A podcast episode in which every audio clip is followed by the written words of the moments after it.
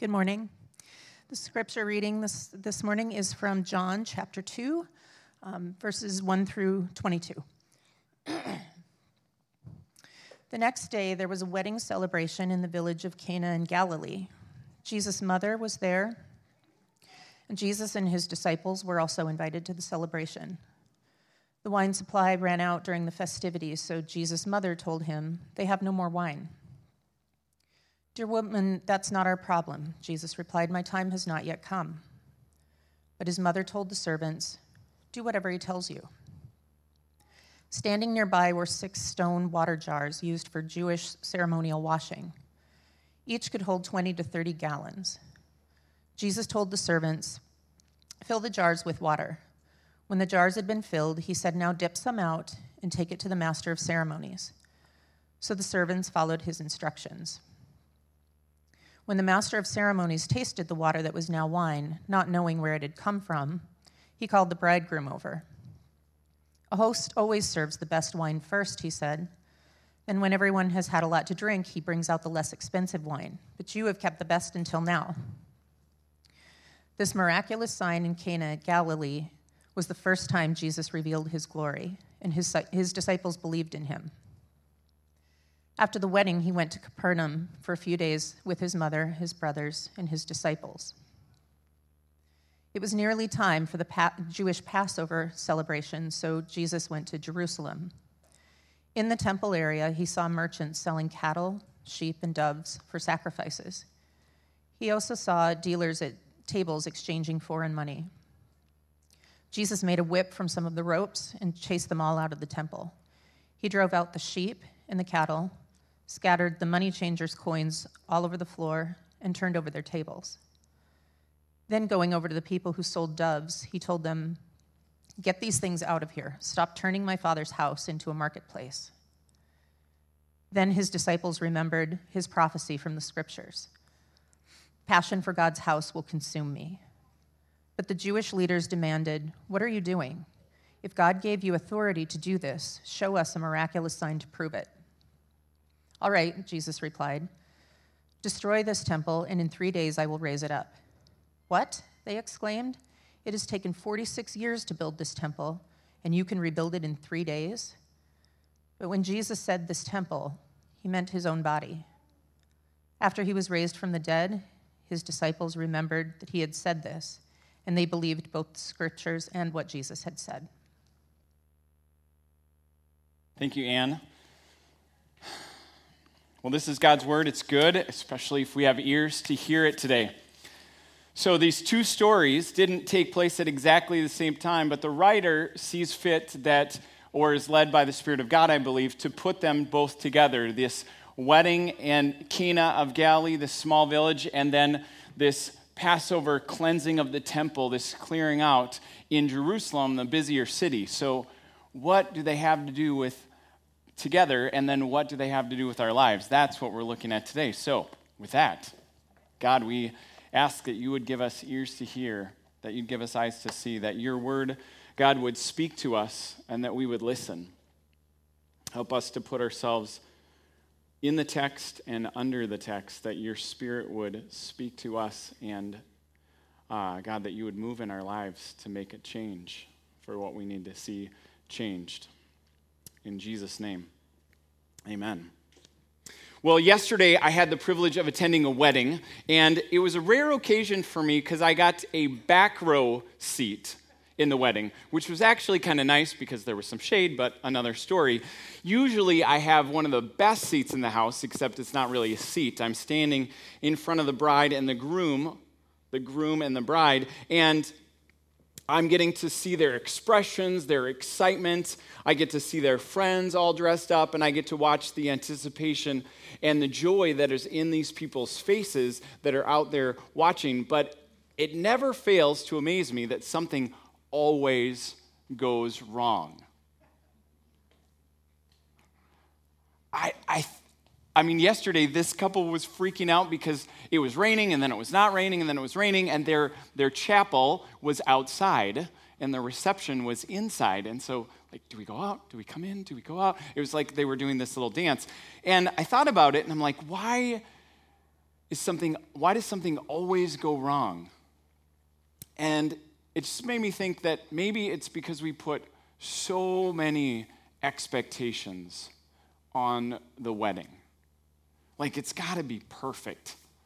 I was talking to uh, a couple, well, I was talking to a young woman, and uh, she had told me, this is a year or two ago, that she felt this unbearable pressure to be like the perfect size for the wedding to the point where she was really unhealthy. And afterwards, she, she actually talks about and tries to encourage others to, to never put yourself through this, that it just wasn't the way. But she just felt this pressure. Another um, person told me about this unbearable pressure that she felt to march in absolutely perfect because the bride, her friend, was like, This is how we will do it. It must go right.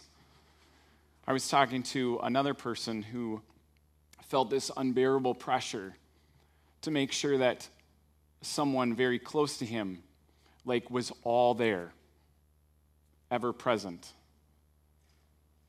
and wasn't sure if that was going to happen because of his struggle with alcohol see we all bring these pressures that come to us and in the expectations of a wedding it's easy to see but i think that there are these expectations that we place on ourselves all the time and the, the world that we live in, because I, I'm not saying social media is bad, but I think the social media age that we live in expects everything to be great.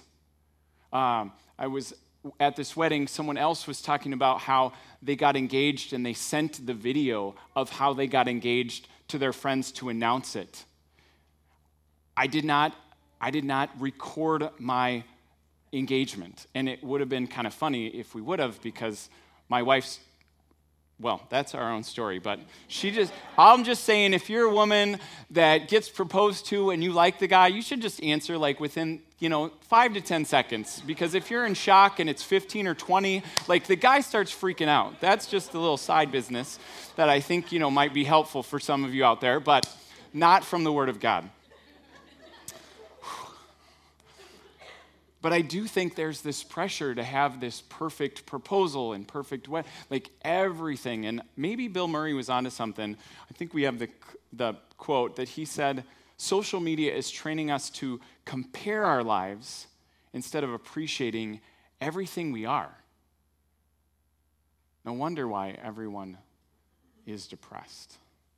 Now, maybe he's not right, but I believe that Jesus came so that we could celebrate a true celebration both today and eternally. And in order to do that, we have to make room for what I'm just calling Christ party. Now, I think Christ party is a cute phrase for us to remember, but it involves, first of all, it involves Christ. Christ party has to involve Christ, and to make room for it, we've got to let Jesus enter what is ordinary. See, when I look at these stories, they are ordinary stories about everyday life. This wedding celebration took place in what was considered to be a grand event in ordinary life, especially for the people of Jesus' day who were traditionally very poor. They would spend um, months getting prepared for it. The wedding ceremony took place after the wedding dinner. So there was this huge feast, and then afterwards, there would be late in the evening, there would be this ceremony. After the ceremony, the bride and the groom would be paraded throughout town. They'd have a canopy over their heads, they would have um, crowns on their heads. They'd have the crowds would have torchlights. They'd take the most circuitous route through the city so that the most people possible could wish them well, and then they would put them in their house for the night. And then instead of a honeymoon, then the rest of the week they would have an open house where they would literally wear crowns and bridal robes. Their word was considered law, and for that week, they were a king and a queen. Never again in their lives would they, for most people that were poor, would they have this much um, attention and celebration given to their lives. But it was in the midst of an ordinary situation that Jesus' presence and his praise was really evident. Now, in a time where there was so much poverty and difficulty, people would remember this for really the rest of their lives. And I don't think we are as financially poor, any of us are as financially poor as they were, but I do think we are spiritually poor. Meaning we can go through all of our lives and make grand celebrations, but miss Christ in the midst of those. And I think we have to let Jesus enter what's ordinary. I mean, until that moment where Jesus was invited to act, he was simply a guest at an ordinary wedding that we don't even learn the names of the couple. He just enters this moment and shares in this piece of life that is everyday, that, that the world would experience, and he wanted to experience it with them. So, how do you let Jesus enter what is ordinary in your life? Is it noticing the people around you when they're going through something hard? Is it when it doesn't even have to be your kid, when a kid is like, "Oh, look at this thing that I that I learned. What I discovered." Remember I would watch the neighborhood kids peel over rocks and like see all these things crawling on it. It was the grossest thing ever, but I was like, okay, you can man up and do this. Wow. I know, I know. But in the midst of that, it was just a moment for me to enter something ordinary and see, you know what? Christ might even be in this. At a wedding, it's noticing the groom instead of the bride because everyone is looking at the bride. But man, that groom, I mean, there's like trepidation and and there's this there's also this giddiness like this person is standing here looking at me. I think they're going to say yes. And it reminds me that christ is way more like a groom to a bride than a king to subjects. I think part of entering what's ordinary and letting Christ enter what is ordinary is noticing his pursuit and his love in the midst of where we are. Uh, the other thing I think that this means for Christ Party, it's, it's about Christ, but it's also about his joy. And so, in order to make room for it, we have to let Jesus fill what's empty. Because, I mean, in the midst of this moment, Mary, his mother, who's not, I mean, from everything we read, she would not be the mother of the groom or the mother of the bride. We think we would probably get that part of the story if Jesus happens to be invited. It's probably not his family. But she has enough significant pull that she's able to get the servants of this wedding to come over to her son and listen to what needs to happen. Because in this Near East culture, it was honor and shame. And so, if you did things well, you brought honor to your family, you brought honor to the town, you brought honor to this couple. If you didn't do things well, if the wine or food runs out, then you brought shame to your family and shame to the town and dishonor. And that could stick with you for the rest of your life. This was a very, very big deal. This ordinary moment turns into extraordinary distress when Mary says, Jesus, they have no more wine. See, the wine in Jewish culture was essential. It was not just for, it was not just, it was not for getting drunk. I mean, I'm sure that happened, but it really wasn't the point. The point was wine symbolized exhilaration, it symbolized joy, it symbolized celebration. The rabbis even had a saying without wine, there is no joy. So you could easily replace Mary's words with Jesus, they have no more joy. Now, think about that in the moment of a wedding. I mean, I think we've been there if we've seen it, where there's such distress that happens that they're like, oh man, they have no more joy. Or there's tension between the bridal party or the groom or the bride and the parents, like, where's the joy? Or maybe even, heaven forbid, there's tension between the couple right there. Like, do you really want to go through this? There doesn't seem to be joy here. But there's always a moment in the ordinariness of our life where the joy runs out. It's not just a newlywed couple that, that runs out of the infatuation. It's that we start this job and it seems exciting, and then the routine of it just like empties, and there's no joy left in it. Or we're in the situation with our friend or with our family where the joy runs out. The joy always, always runs out if it's not Jesus' joy. There's even an 11 day old, like today, an 11 day old report from the United States Center for Disease Control and Prevention that says the incidence of suicide in the United States has increased 25% since 1999. Now, that's tw- 19 years ago, but 25%. And this report came out in between two high profile suicides fashion mogul Kate Spade and journalist Anthony Bourdain. And what it did is it brought mental health and suicide into our workplace conversations and our dinner table conversations. And that's a good thing for mental health to be talked about and brought out because nobody wants to talk about. In every situation that I've sat in with a family who suffered through suicide has said their family or their friends, I never knew they were suffering so much. The experts tell us that people who suffer from, or many people who suffer from anxiety and depression and even suicidal thoughts, can be very high functioning people. They can be doing very well in their career, they can manage uh, healthy relationships, they can be extremely intelligent. In fact, they just can have a high capacity to hide their suffering. See, when the joy ran out at this wedding, do you see what happens? I mean, this is an honor shame culture. You don't want to bring this out in public. So Mary doesn't bring it out in public, but she does bring it out. She goes to Jesus and she makes the need known. They have no more joy. Dear woman, it's not my time. Like, I can fix this joy, but it's going to cost me my life, and you're going to set this trajectory. And I don't know that the Father said it's this time. Well, do whatever he tells you. She turns to the servants. Do whatever he tells you. Jesus doesn't actually fill anything until the need is known. Now, I know many of you, so I know you're very high functioning, capable people who don't like to ask for help, ever. I don't either.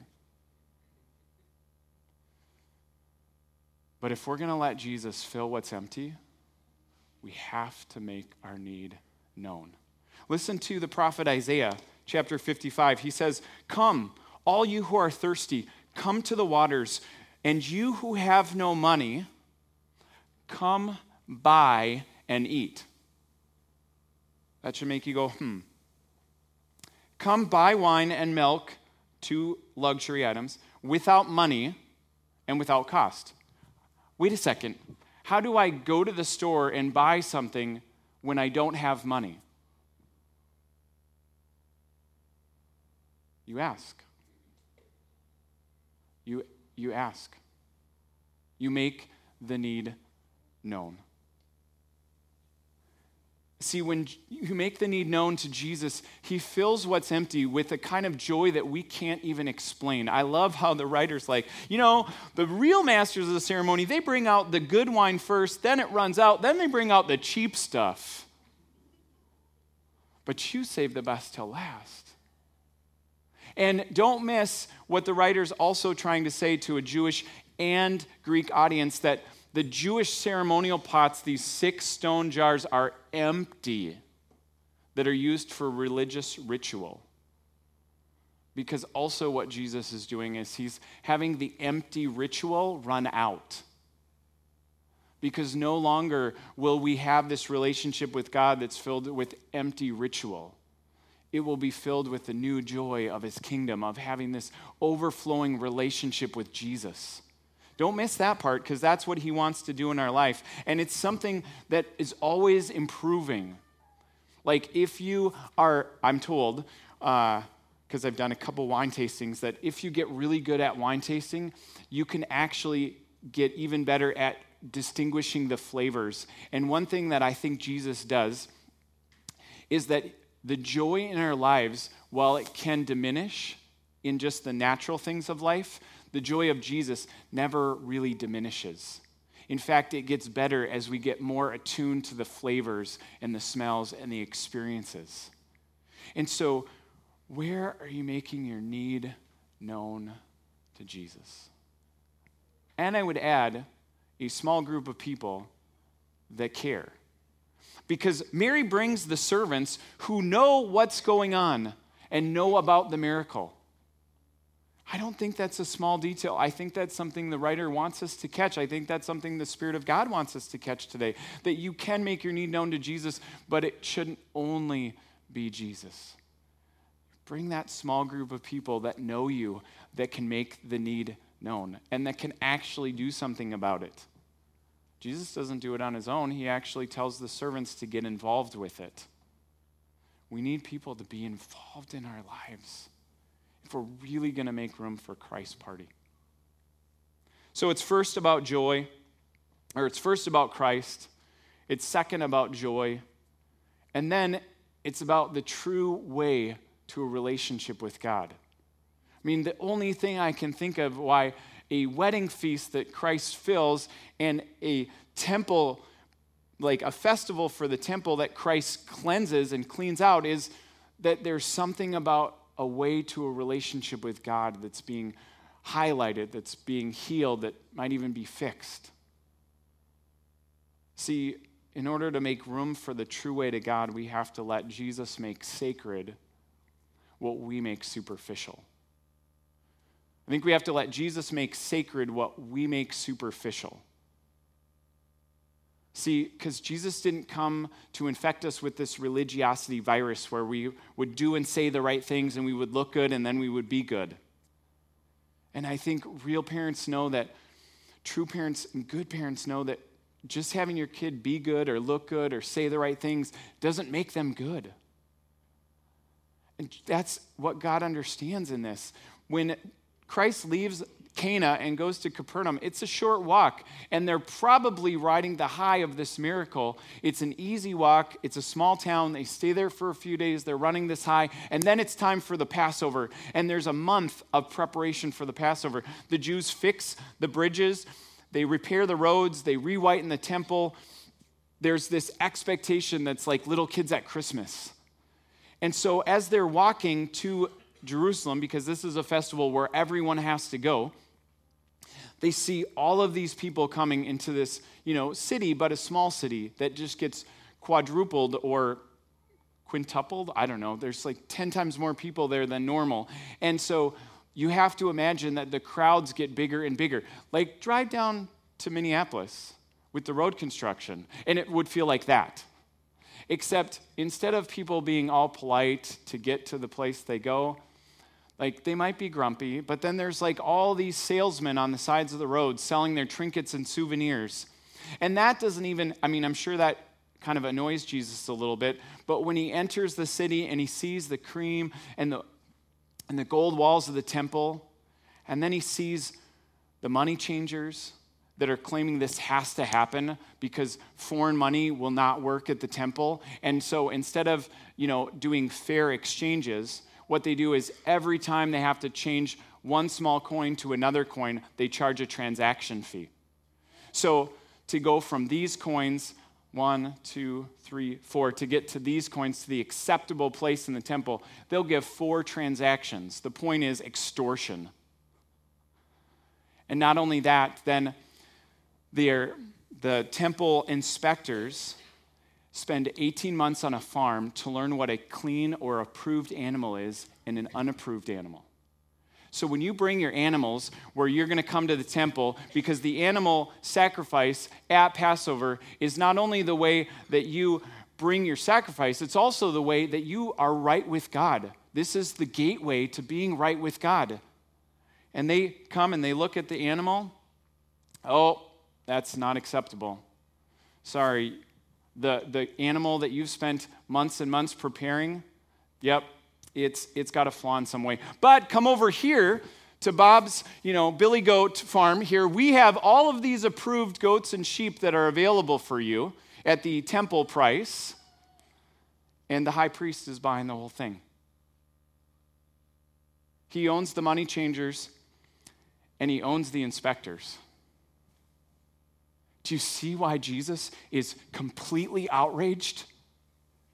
There's supposed to be an easy way for people to come and get right with God, and they are making it into a market and they are making it into a scam, and they're making it extremely hard for people to come to the presence of God. Now, that's just an old story because we never make it hard for people to, you know, come into God's presence, right? We never make it about money. We make superficial what should be sacred. Here's what A.W. Tozer, on why he wrote the book, The Knowledge of the Holy, says. And this is written over 50 years ago, but I believe it speaks to where we're at today. With the loss of the sense of majesty has come the further loss of religious awe and awareness of the divine presence. We've lost our spirit of worship and our ability to withdraw inwardly to meet God in reverent silence. Modern Christianity is simply not producing the kinds of Christians who can appreciate or experience the life of the Spirit. The words, be still and know that I am God, mean next to nothing to the self confident and busy worshiper. 50 years ago. Even while we sit in church, the bazaars of suburbia can be spinning through our heads. We can be thinking about our next business deal we're going to close, the athletic events we're going to attend, the shopping trips, or the social parties. When we become desensitized to the greatness and holiness of God, our service to God and the Spirit of God in us shrinks in our souls. Send me an email if you want to if you want a copy of that. It is powerful and true. How do we make room for what's sacred in a world that's superficial?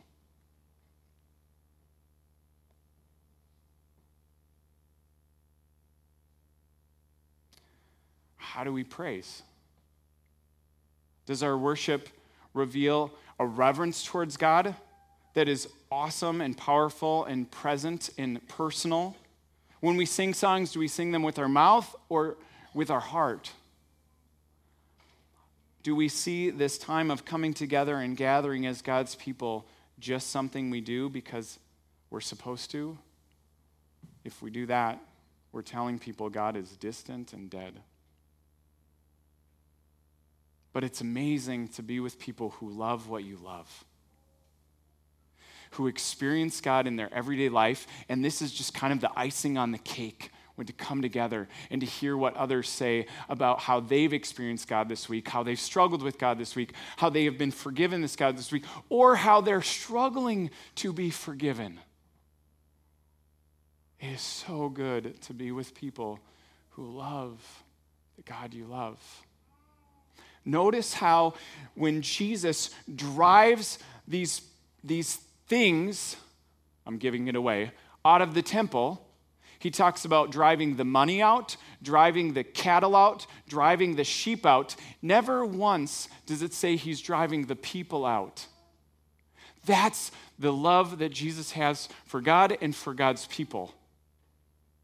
Even when these people are, are, are making a mockery of Christ's temple, of God's temple, never once does he kick them out think God might have something to say to us about that. I think part of making room, letting Christ make sacred what we've made superficial, is actually pretty simple. It's noticing people over the celebration. I, I saw this video um, in several different places, and I said, this, this describes what it means to make sacred what people make superficial. Here we have a Mounds View pitcher who is pitching for the last inning and the last out for his team to go to state. And I'll let you watch it because it's worthy of celebration, but notice what he does. Oh, no. No, instead, I'm going to go speak to my best friend from childhood who played a bunch of Little League games together, and though we went to different schools, it's more important for me to speak to him about the type of person he is and the type of player he is. And even though his season's done, there's time for me to celebrate with my team later. That's what it means to make sacred what we make superficial. Celebrating a game is just a game. Consoling a friend and speaking into their soul, that's sacred. That's what it means. 2 Corinthians 6 says that we are the temple of the living God. The Spirit of God is in us. He says, I will live with them and walk with them, and I will be their God, and they will be my people. When we realize that Christ was driving the markets out because he was transforming our idea of not only the joy of the kingdom, but the relationship of God to us, that it's not about a place it's about a people and it's about noticing the sacred moments and entering them. That's when we see Christ's party, his joy, his praise come through our lives more and more. And it really, really can be simple. As the band comes up, I just want to close with this story of a pastor who discovered how simple the sacred can be. He says, If I'm honest, I, when we drove to visit my daughter and her family, I was just excited to sleep in with my exhausted self rather than go to church with them. Good job, Pastor, because we're human too.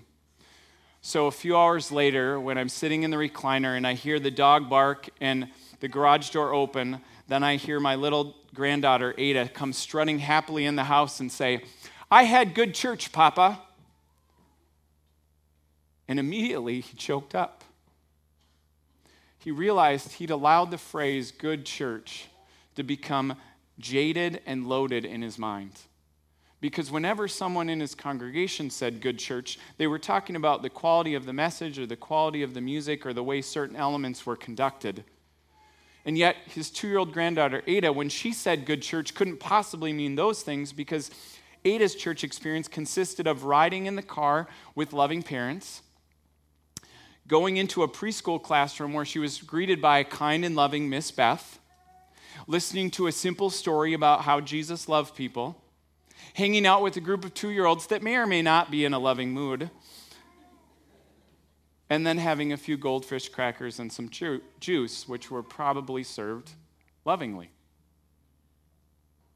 That's what good church meant to Ada a goodness that she so profoundly and deeply felt that she walked in and proclaimed, I had good church today, Papa. Think about it.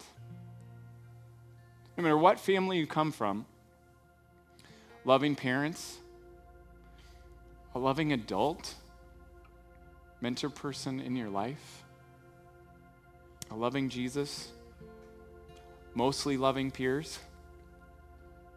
Could it be that good church for Ada is actually what it means to be good church for all of us? And that that in itself is sacred. I think if we make room for that in our lives, we will see more of Christ's joy, more of his praise, more of his party in our lives every day.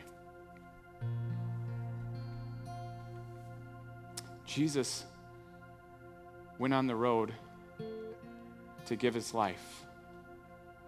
His authority for doing what he did was destroy this temple and I will raise it up again in three days. It took his life and his death to make a way for us. But praise God that God made a way, that any of mm. us, no matter who we are or what we've done, can come to him. And that is worthy of his joy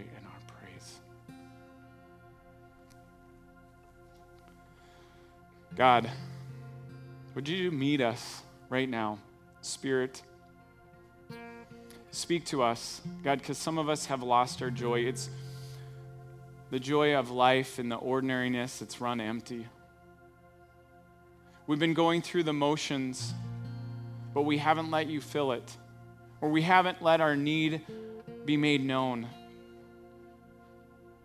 or we've made superficial what really you meant to be sacred. God, speak to us about even the simple, already in our lives moments that we just need to see and celebrate. Encourage and remind us that you made a way through your sacrificial death for any and all of us to have relationship with you. Thank you for that, God. Jesus' name, amen.